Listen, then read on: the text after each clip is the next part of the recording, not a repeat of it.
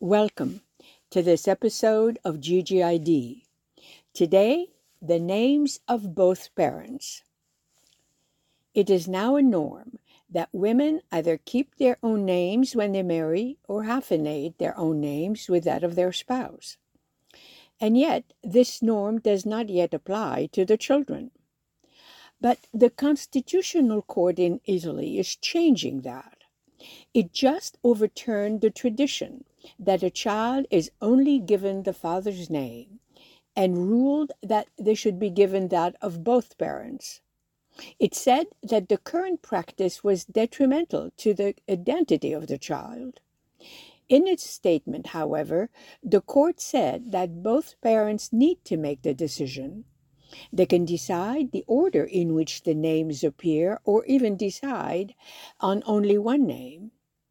The court's decision, though, is only a beginning.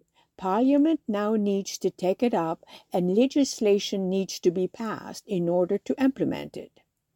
But the family minister is taking up the issue and said that it should be a high priority and an urgent task for politicians to be involved. Italy's constitutional court's decision is a first. No one else has so openly decreed that a child had to have both his parents' surnames. Well, it does look like the parliament will indeed take it up.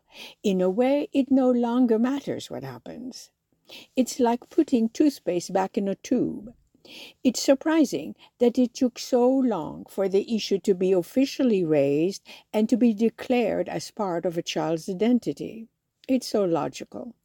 I don't know which country will take it up next, but I do know that many parents have begun to give their children both surnames or some combination that acknowledges both sides.